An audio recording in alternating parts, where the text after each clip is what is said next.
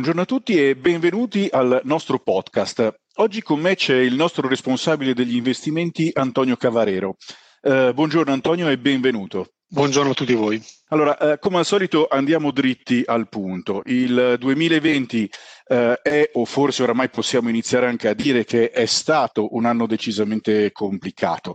Eh, la pandemia, sia con i suoi impatti sanitari, ma anche economici, le tensioni commerciali USA e Cina, ma anche con l'Europa, la, la Brexit, le elezioni americane, eh, un anno insomma piuttosto impegnativo. Eh, Antonio, iniziamo a guardare oltre questo 2020.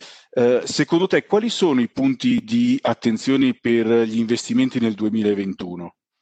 Ci troveremo di fronte ancora a mercati pesantemente condizionati dalla presenza delle banche centrali, che però continueranno a garantire un importante supporto per tutte le asset class.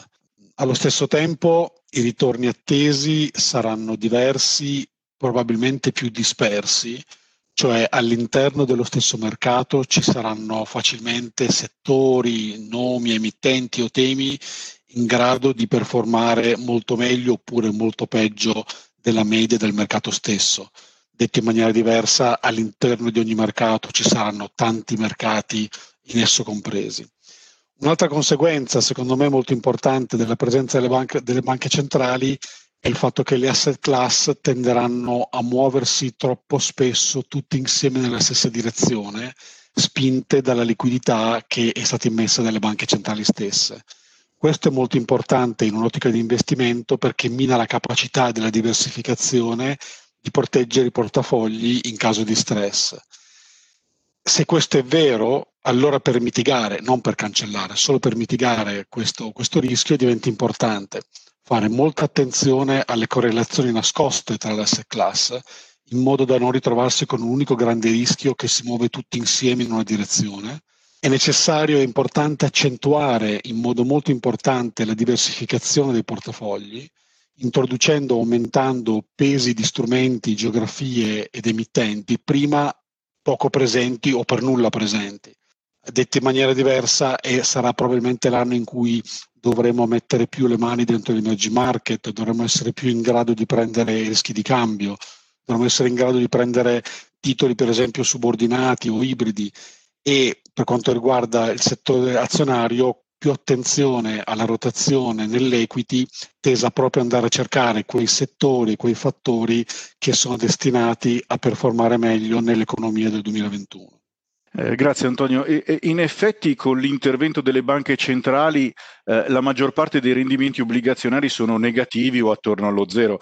Eh, cioè oggi un, un, investitore può certamente decidere di restare sul cash nella consapevolezza però di eh, vedere ridurre i propri risparmi eh, oppure dall'altra parte può pensare di assumersi qualche rischio in più.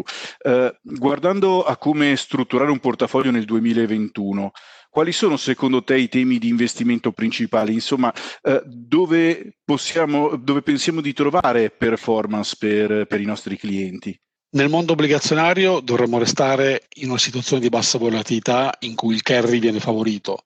Questo tende a dare maggior spazio a tematiche di credito, sia investment grade che a yield, un utilizzo maggiore di ibridi subordinati e anche al BTP. Il mondo equity continuerà ad affrontare la rotazione che è già iniziata quest'anno, quindi con maggior spazio verso titoli ciclici eh, contro quelli tecnologici, small medium cap contro titoli di eh, aziende più grandi e possibilmente anche un maggior spazio a emerging market se la debolezza del dollaro dovesse confermarsi.